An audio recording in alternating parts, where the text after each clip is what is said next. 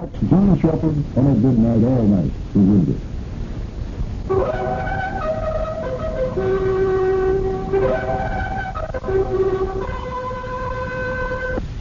Dear guys, I'm sure I don't know whether they don't see people making me and me. I don't know.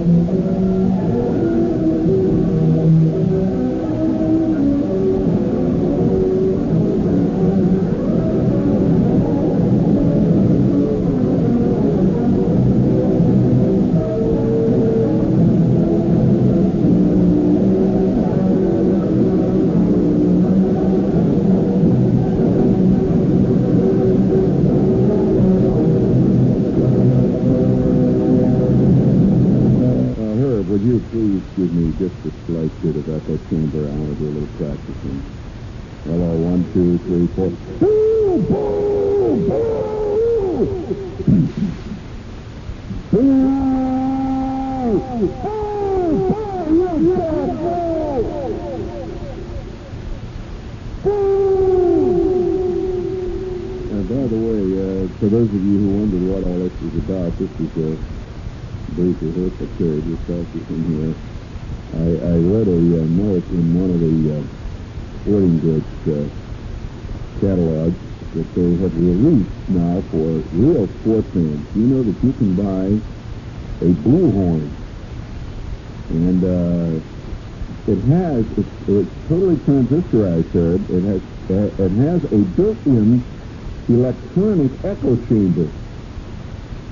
Yes.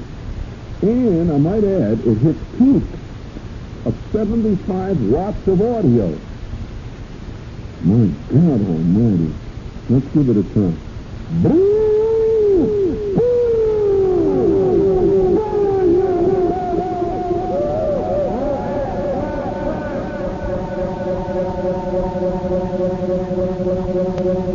Boo! Brack, brack, boy.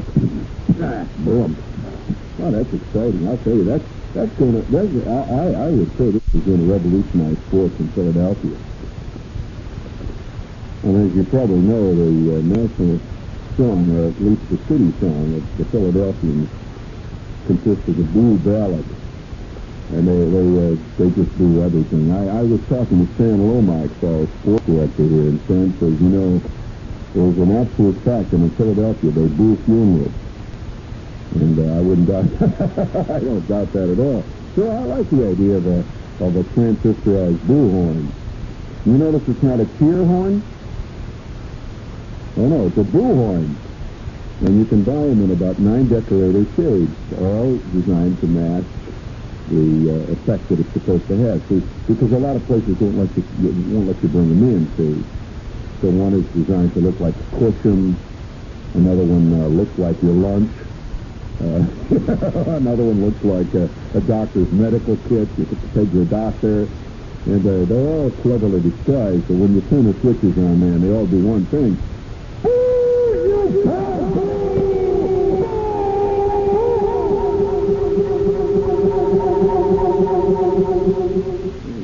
seventy-five watts of audio with an implied echo chamber. That's going to be really something. Tell you, the thing with a pistol grip. What a great gift for your for your friend and relative who is a sports fan, and a good sport all the way. And uh, by the way, do you mind if I if I take a little time out here since we've been practicing bowling? I take a little time out here and uh, do a little practicing here. I have to get into shape here because I'm about to cut a record. Let's hear it. Please. Thank you.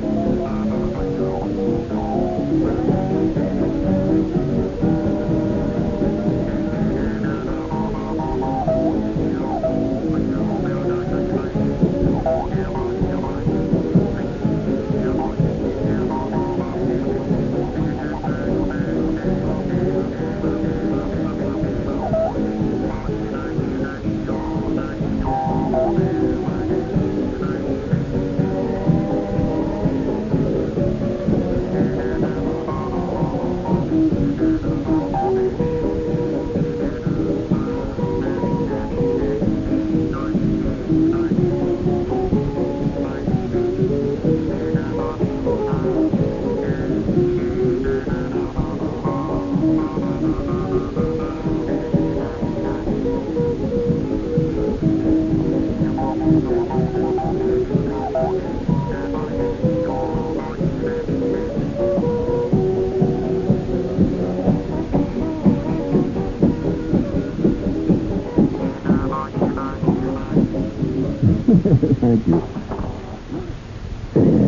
we gotta, we gotta keep in practice. Can I have Indy stand there for a second, please? I'm just doing this for practice, you know, Marge. Yes, that kind of thing. Well, that's it, because after all, a good blues bird. You know, I understand that some of the really good ones. And in fact, I, I lived one time uh, briefly in the uh, city of brotherly love. That's probably the worst named city in the history of man. City of brotherly love. But uh, I uh, lived briefly there in that uh, magnificent city on that river there that slides along through Fairmount Park. And uh, I had a guy lived above me who was a Phillies fan. And you know, the thing I used to like about him is that early in the spring, I could always tell that the weather was beginning to break because upstairs I would hear him practicing booing. Uh, he would start uh, late in February. He'd go to training, of course. He'd read that the Phillies were, you know, taken out to the training camp, and he knew what was going to happen that year. So he'd practice his booze. Because, you know, it takes a lot of uh, it takes a lot of involvement. Notice that uh, it's your old diaphragm in shape, you know, your throat and the whole bit, the neck muscles, everything. And uh, I used to see uh, really good bluebirds out at the Philadelphia ballpark, and you can always tell them because they've got these real thick necks. Their neck comes right down from their ears. The joints, you know, joints their shoulders, the big thick cords, you know, and their, their face is permanently red uh, because there's, there's a certain amount of high blood pressure and tension that goes into a really good booer. Did you ever, this is sweating, Johnson. I, I don't want to, I hope the guy who's, uh, who I was about to describe is not listening, but one of the, one of the most insane things that ever happened to me at a sporting event happened in Philadelphia. And I was just a witness to it, and sort of a participant, but just a witness to it. It was a fantastic thing happened. And it was at Franklin Field. You know, you know Franklin Field, the famous field there in Philadelphia. And it was it was a traditional game. Every year, the University of Pennsylvania plays Navy, or at least uh, I don't know whether they do every year, but they were playing Navy this year. I think they did. It's a, it's a kind of a traditional game thing. Well, I, I was uh, I was involved uh, with this radio station thing, and, uh, and they had made some kind of a deal there. You, you guys, you guys always want to hear stories about what really happens in radio. Well, I'm going to tell you one right now. But this radio station, big powerful station, you know, and they had connections all over the place. And they somehow had gotten a hold of a block of tickets to this game, the Navy–Penn game. Well, now, those tickets are hard to get, especially since in those days, Navy had a really good football team, and so did Penn. It was a, not only was it a traditional game, it was a really a good game, you know. Navy was a big powerhouse, and uh, Penn was a powerhouse in, in, the, uh, in the Ivy League. In fact, even I think we're almost nationally rated at that time. And Navy was nationally rated. So this year, you know, everybody tried to get tickets to this game. This is a tremendous uproar about getting tickets. And the station filled a crew. We got tickets. Well, uh, the tickets, uh, I don't know how many they had, but they had enough tickets to have a people. Yeah, and, and that's right. They, they had a busload of people. Regular, regular bus. They rented a city bus. And they took the staff, you see, they wanted to they wanted to have the staff. They, they, when I say staff, I'm talking about the talent staff and the people who did shows and that, and a few of the top salesmen and, and real official types. And they were going to be the hosts to this group of very elegant time buyers from these big these big advertising agencies. And uh, you know, all these guys, you know, these are real freebie types, but there they are, you know, all all elegantly dressed in their Chesterfields and stuff, and, and uh, they had come down to see the big game. Well, prior to the game, and this is where the mistakes began to multiply, the game was at two o'clock, an afternoon game, see? Well, prior to the game, they had a very elegant brunch, which was served at a big hotel in Philadelphia. And they had deviled eggs, and they had all kinds of stuff all laid out, and all of us were all dressed up. We were, we were told to be on our absolute best behavior, absolutely the best behavior we were supposed to be on. And so there I am, you know, I'm wearing a tie. I, I, I wear ties about three times a year, see? And when I when I do, that's an occasion. So I had on my tie, and I had on my suit, and uh, and all the other guys, the staff was there, all these guys, guys that did radio shows. We're all on our best behavior. The manager of the station is there, who was a very, very uh, remote figure. The manager of our station was so remote that he was almost like uh, Godot. I mean, people would, there were rumors that he was making a decision, or that he was, you know, and, and uh, he had intermediaries. We, you never got a direct memo from him. He was so far removed and so official. He lived in an ivory, actually ivory. They had ivory imported from India to make his tower, see? So he lived in this ivory tower, which was cork-lined like Marcel Proust, where he could his great massive brain could uh, could work out strategy for a station. See, so uh, you never got an actual memo from him. It, uh, it all he had a whole series of intermediaries, and you knew the seriousness of the memo because they had different colors for what echelon you received it from. Oh yes, all over to.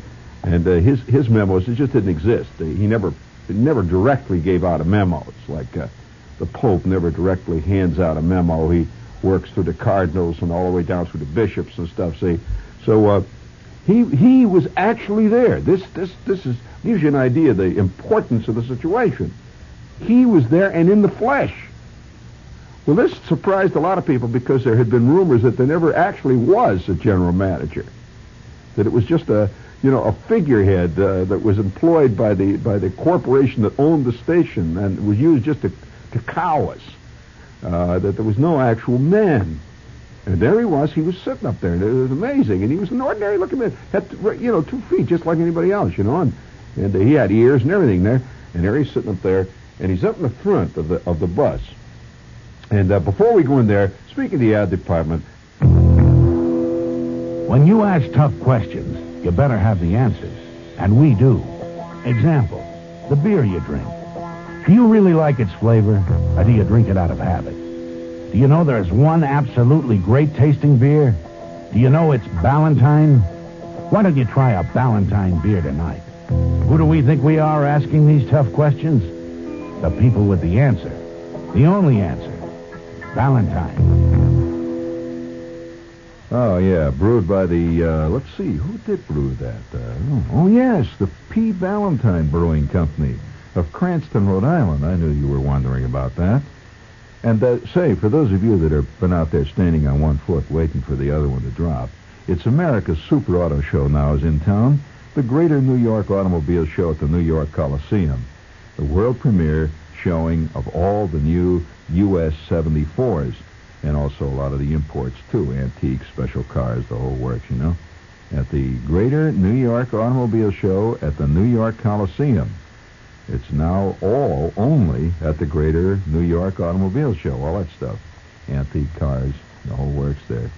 And uh, it's, uh, let's see, when is it going to be? It's a super show, according to this copy, at the New York Coliseum, and it opens Saturday, this coming Saturday. Uh, this is W O R, friends, and uh, you don't have to guess where we are. uh,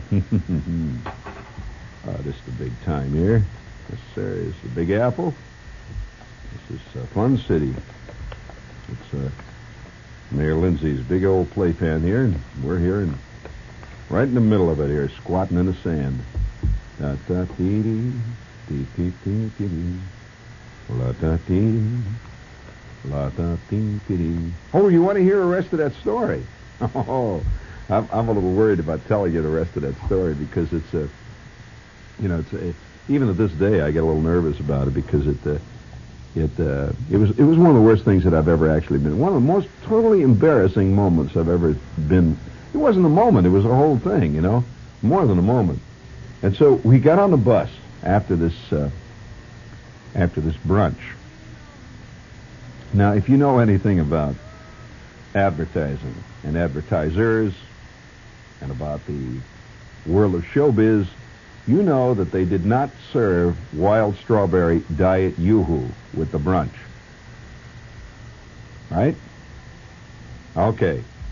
Let's put it this way. Potables and various libations flowed like water down the Nile in the spring flood season. And, uh, yeah, they they did it all. I'll tell you, they did it right. In fact, uh, before the the lunch, the brunch there, they served uh, they served elegant champagne, and they served champagne cocktails. And they came out of, of course, it was kind of a camp luncheon. See, they were they were trying to make it seem like, you know, everybody's going to go to this college uh, football game, and it was kind of fun. They had a couple of waiters, by the way, sure you sure you give you an idea of how it uh, how the uh, the thrust of the thing took shape.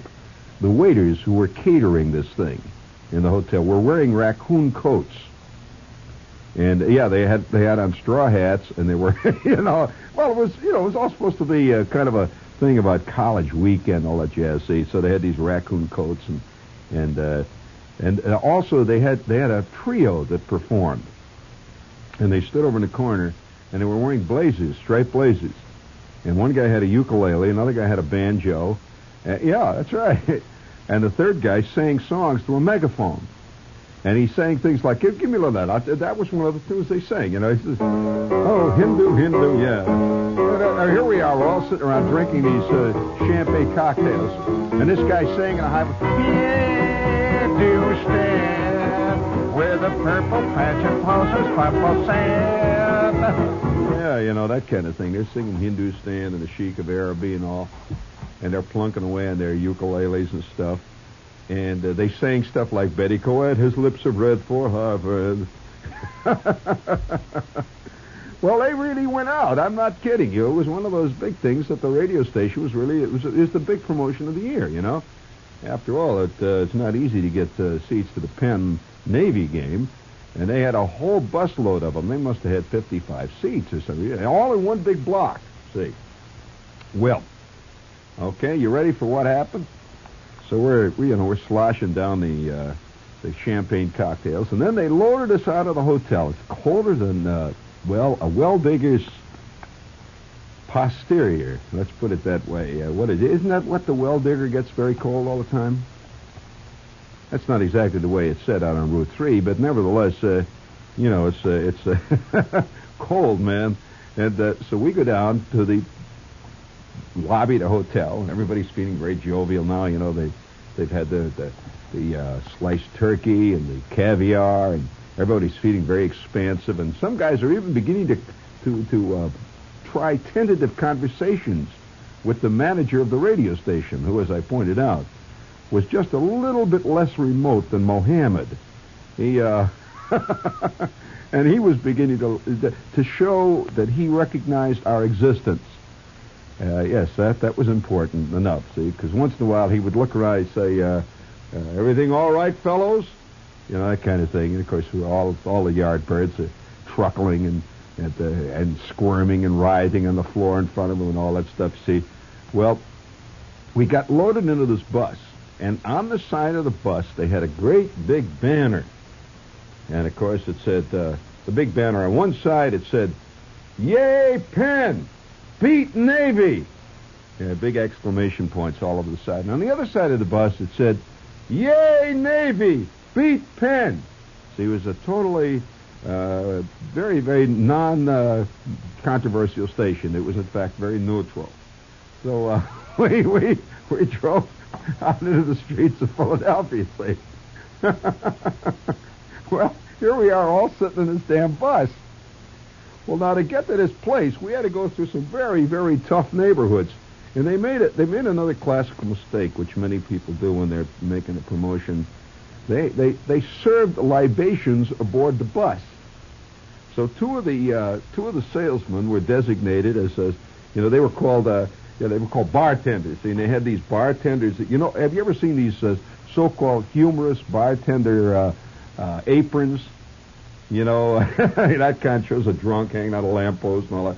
So he's wearing these aprons, two guys, and the bus is, is hot. They got the heater on in the bus. And all the windows are sort of frosting up, and, and uh, they're walking up and down the bus, and they have two things they're serving. They're serving champagne, and for some reason, which I have never yet quite figured out why, Courvoisier. Now, Courvoisier, while an elegant drink, and it is a very elegant drink, has roughly the potency of a mule, a mule with an impacted wisdom teeth. Two wisdom teeth impacted and badly, badly suffering. It is a tough, tough drink. Well, so they're going around, and they gave all of us as a, as a as, it was a souvenir, see, they gave us. They gave us as a souvenir. And this, this it began to go downhill at this point. We, we're drinking the stuff, and as we're driving through these bad neighborhoods, you hear people, they, they're looking on either side of the bus, say, well, on one side of the bus it says, beat Penn. Well, you don't drive through certain neighborhoods of Pennsylvania with a sign that says, beat Penn. Well, and, and we didn't know why the people were yelling. See, we didn't even think about the signs on the bus. And guys are throwing, I remember tin cans are bouncing off the top of the bus. Seeing people all, oh, boo, oh, boo, you bum! They're running down the street after us. We're driving along, we're drinking away there. And, of course, by this time, most of the people didn't care much in the bus, you know, whether they booed or not, you know. I had a vague feeling I was in a tumbril. You know, it was, uh, you know, the French Revolution. And so we're riding along through the streets of Philadelphia, and the people are cheering and yelling. And up in the front, the, the uh, manager of the radio station, he's uh, he's drinking elegant uh, champagne out of a out of a cut crystal crystal goblet, and we're all driving. And, and the various ad agents, you could tell the rank of the ad agency guys by how close to the front of the bus they sat, or conversely, how far they sat to the rear. Well, here I am way back there with a bunch of guys, a bunch of the boys who did shows there. And then way in the end there, a bunch of ad men, you know, who are way down the totem pole, and we're drinking it up and hollering and eating cheese sandwiches. They serve us little sandwiches cut in the shapes of clubs, hearts, and diamonds. You know, have you ever had sandwiches served to you that way? Clubs, hearts? Well, that, that shows you're in an elegant gathering when they cut sandwiches in that shape. Those are called hors d'oeuvres. So, uh... we're drinking the stuff. We finally get to the ballpark. Now, there's a million people. Five. Oh, fantastic crowd. And it's a, you know, it's a regular traditional oval. You've seen pictures of Franklin Field, and it's got a brick outside and all. So we pull up, and they, they had made arrangements. Apparently the station really threw its weight around. They made arrangements for the for the bus to pull right up to one of the entrances. And, of course, there's twenty-eight million people all in line trying to wait to get in. You know, they got their seats. Well, this bus pulls up, and we get out. And, uh, again, uh, whatever arrangements they made, man, they greased the skids. All I, all I got to say is that they just, everybody else, they stopped all the, all the yard birds, see. But, well, of course, if you know anything about Philadelphia sport fans, this went over like a Led Zeppelin, believe me. It was about as funny as a rubber crutch to them, see. And here they are standing in the cold. It's like uh, twenty below zero, and the wind is blowing. They've been waiting for an hour and a half to get in, and this bunch of drunken clods pull up in a bus, and they're taking them right in, you know? And so they start, boo, boo, you! What the hell is this? And they're yelling. Guys are throwing rocks at us, and, uh, you know, a couple of guys threw beer cans over at us, you know?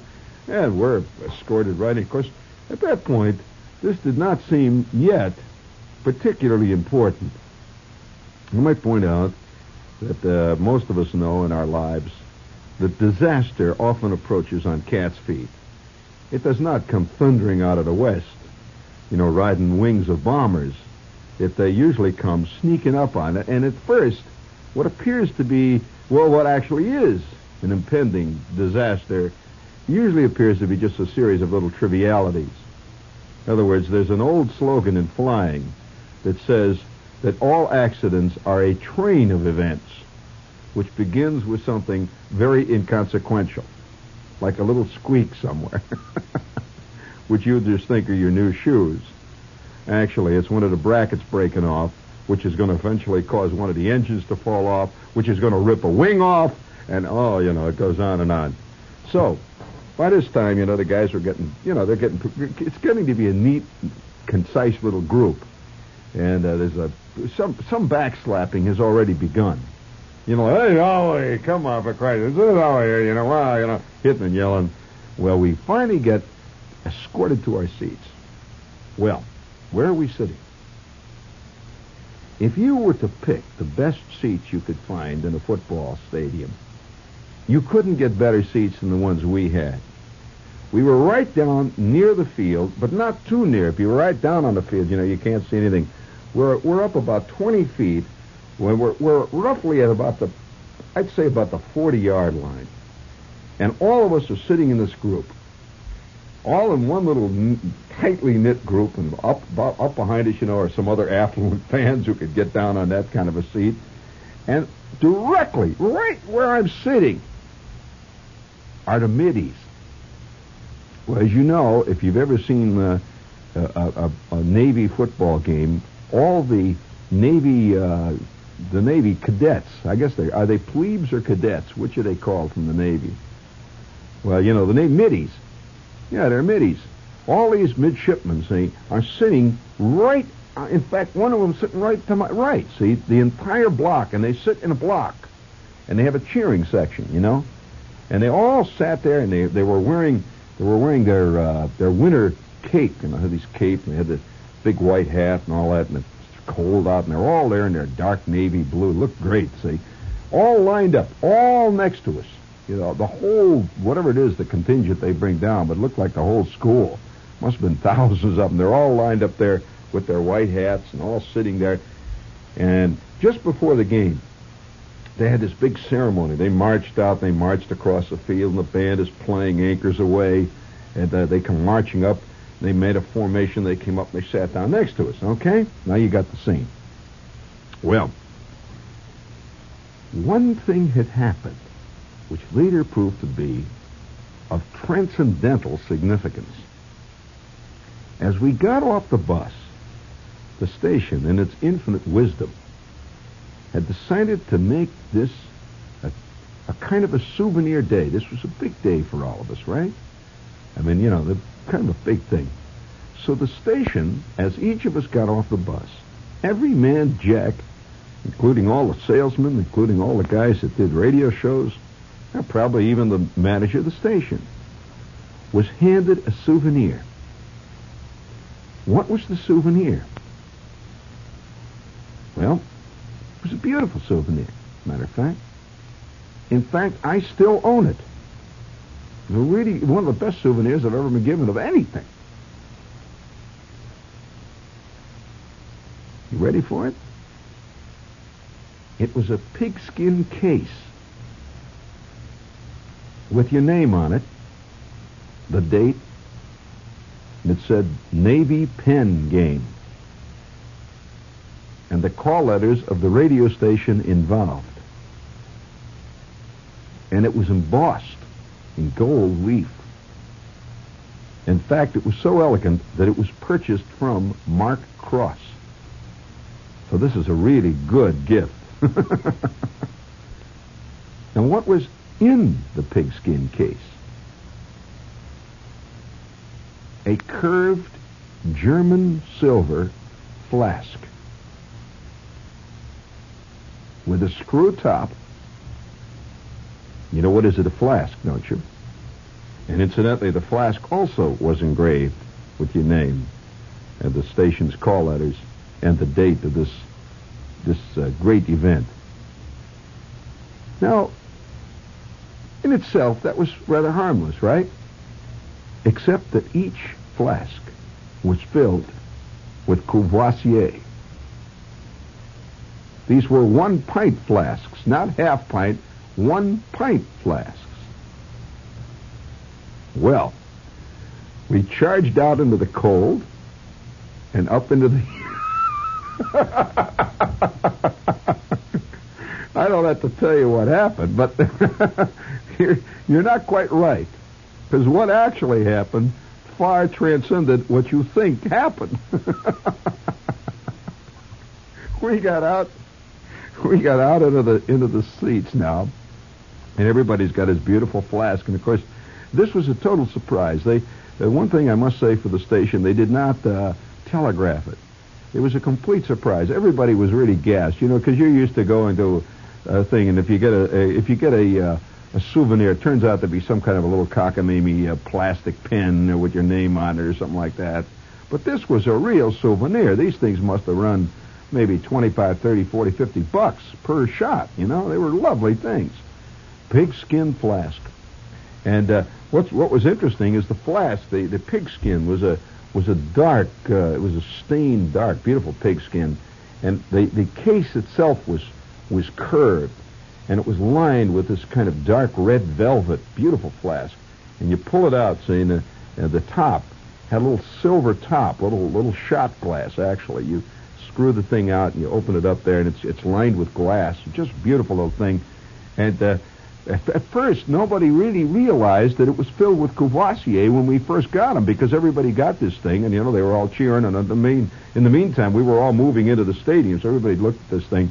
Well, we got up under the seats now, and out on the field, the middies are making their final formation, and the band is playing "Ain't Carry Some Way," ta-ta, you know, they always play, ta-ta-ta-ta, and the field address, the, the public address announcers, always, always at all these games, is always saying, and now, ladies and gentlemen, the traditional marching song of the midshipmen from the Annapolis Academy, and now we'll perform "Anchors Away."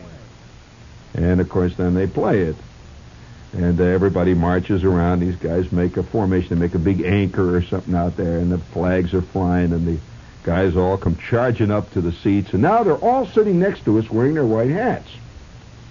Well, it was just about that time that I'm looking at my flask. Sam said, gee, boy, got groovy loot here today, see? And I opened the thing up, and I'm looking at it. I'm just examining it, and it's heavy. It's filled. It's like, so I unscrew the top, and I take one sniff. Wow. I mean, this is the real stuff, man. And, uh, you know, Courvoisier at the football game. So I take a little sip of it to see, you know, what it is, really make sure of it. Mmm, it's the real thing, see, so I, mm, boy, that's good, you know.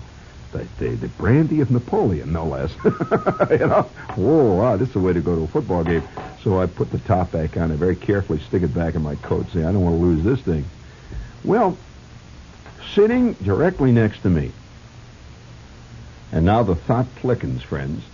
Sitting directly next to me was a very, very distinguished, elegant man who was our leading commentator and newscaster, who had sort of uh, uh, salt and pepper, sprinkled gray hair, very elegant guy, and, um, and a terrific guy, very, very dignified, nice man. And he also had nine kids. I remember that was another one of his attributes. But he's a very nice, elegant, distinguished man, and uh, quite well known in Philadelphia circles. And, uh, you know, the kind that comes on, and now the news, and here is my commentary, you know, that kind of thing. Well, here I'm sitting next to him, see, I'm, you know, I'm me, see, and as you probably know, my uh, shows uh, may not lack in many of those things, but they certainly do lack in dignity, right? I mean, I've never been noted for my dignity, so I'm sitting there, and he so, somehow got put next to me, and I I, I I always liked him, see, but he was a kind of a remote figure. He came out of the newsroom once in a while, made a pronouncement or denounced somebody, or, uh, you know, he always officially an editorial. We, we view with alarm the current move on the part of the government, that kind of thing. So he's sitting there next to me, and he's got a dark blue coat. I remember that very well. He has a dark blue coat, and uh, it's almost navy blue. It's a dark blue, like a cashmere overcoat. And he always dressed uh, kind of uh, natty, and at the same time, uh, re- very conservative. He had white, white shirt, and he had this foulard tie, and a dark blue suit. Got the picture? And, of course, I'm wearing my Robert Hall special, you know, the one that's made out of Reynolds wrap, see? So I'm sitting there next to him, and uh in the meantime, the ball game is about ready to begin. And so out on the field, the Navy team, the Navy captain, he's out there, and he's right opposite us. They're so close to the uh, best football seats I've ever had outside of playing in the game. And by the way, playing in the game, you don't see much of the game, I can tell you that. Believe it or not, you know, when you're, when you're playing in a game, you don't see much of the game. That the whole play may be off to your left, and you're down on the ground, you know, looking at the blades of grass, and you don't see a damn thing. But uh, nevertheless, I'm sitting there watching them toss. They're going to make get ready for the toss, and uh, the Navy, the Navy uh, captain is out there with a couple of his uh, aides. This is the, the, the quarterback or whatever he was, and a uh, very exciting moment. The, the place is absolutely jam packed. There's twenty million people, saying jam packed. Well, now the radio station had done another dumb thing. Why it did it, I don't know. It got a banner someplace. And sticking out at our little knot of, of people, all of us sitting there on the forty-yard line right in full view of God and the rest of the world, they had this banner with the call letters of the station on it. Stuck right up, you know, like, this is us. Here we are, see. They're not missing anything. If they could have bribed the band to go out in the halftime and form the letters of our station, they would have done it, you know, instead of Navy or Penn. So we're waiting for the game to start. And uh, everybody's all excited. You can hear the crowd.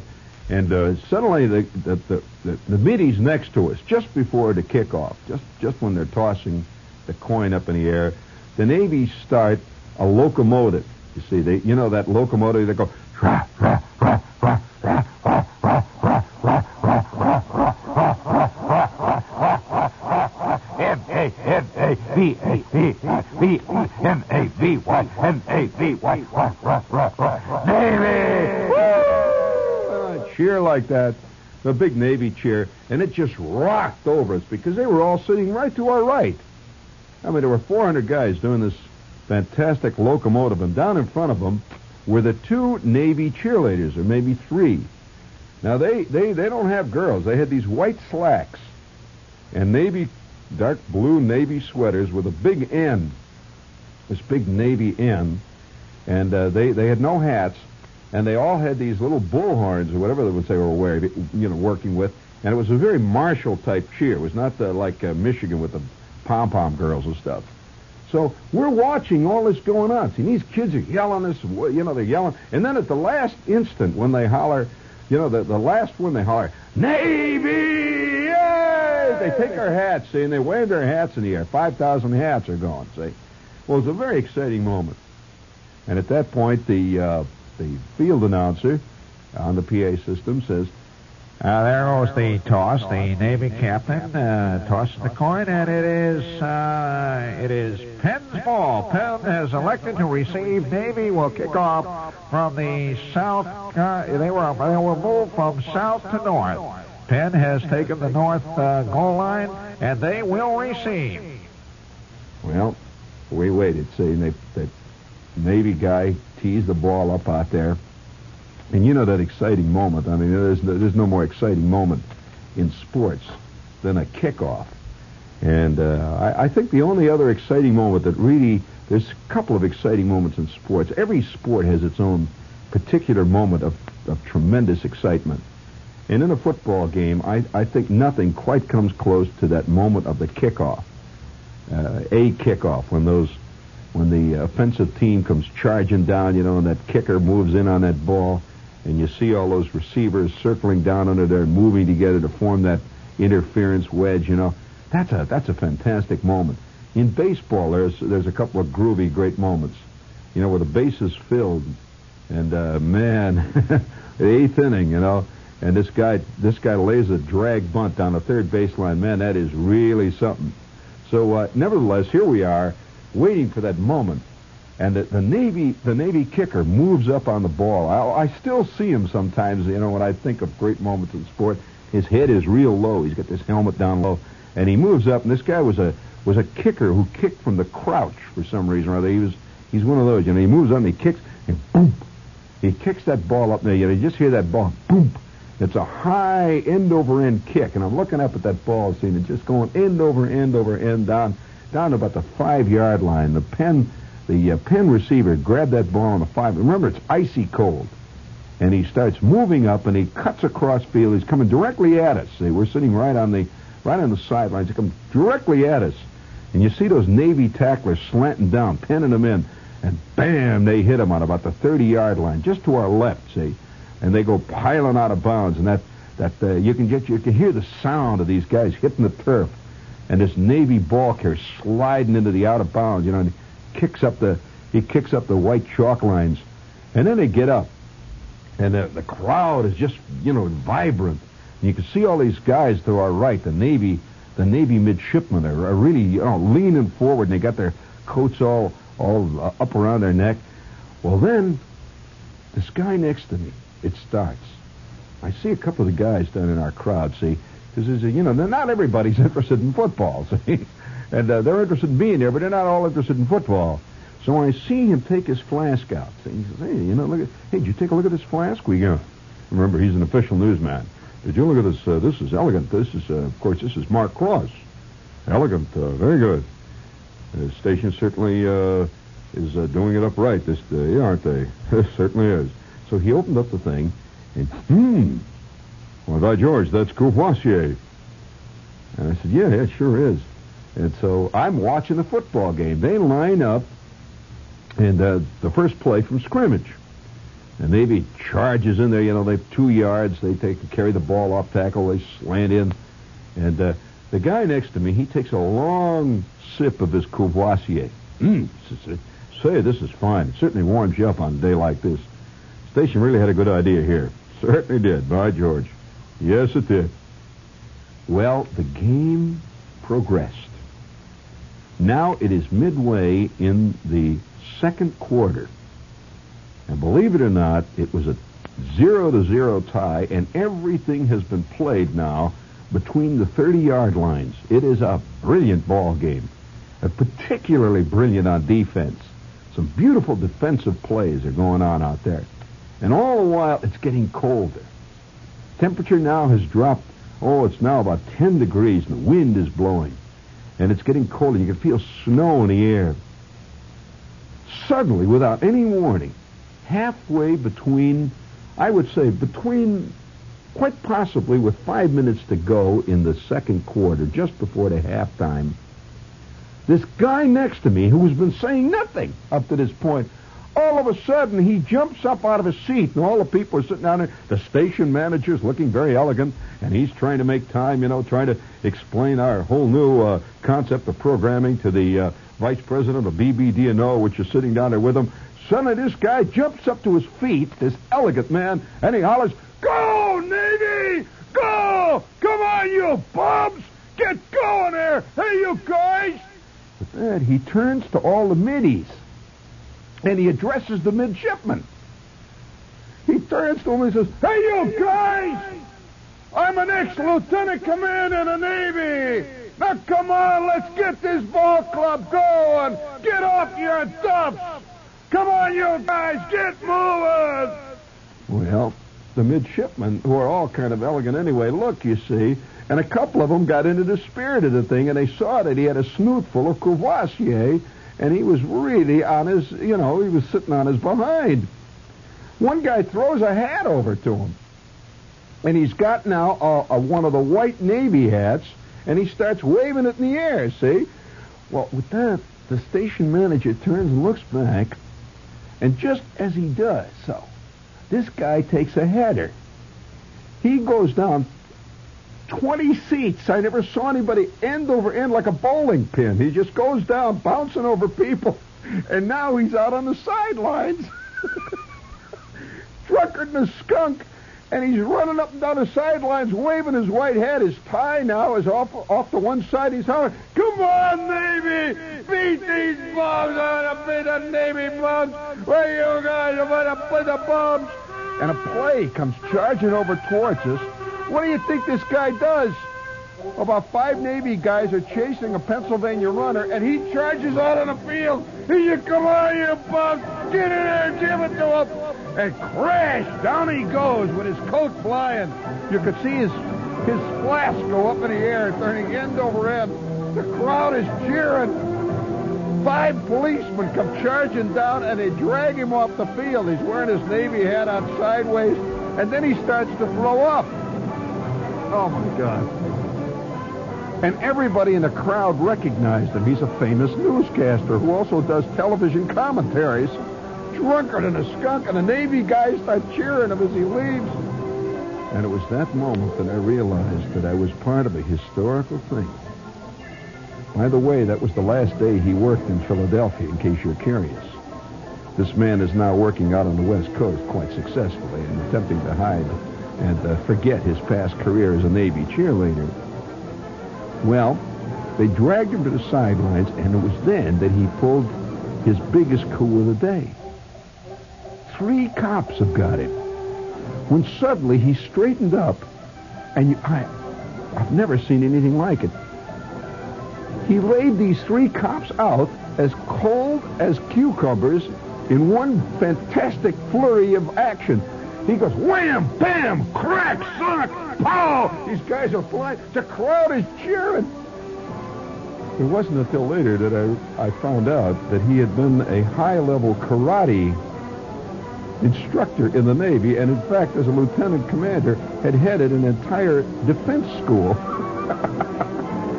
All I have to say is that there was a strange fall that fell over our little group. I don't think we sold many spots that day. Uh...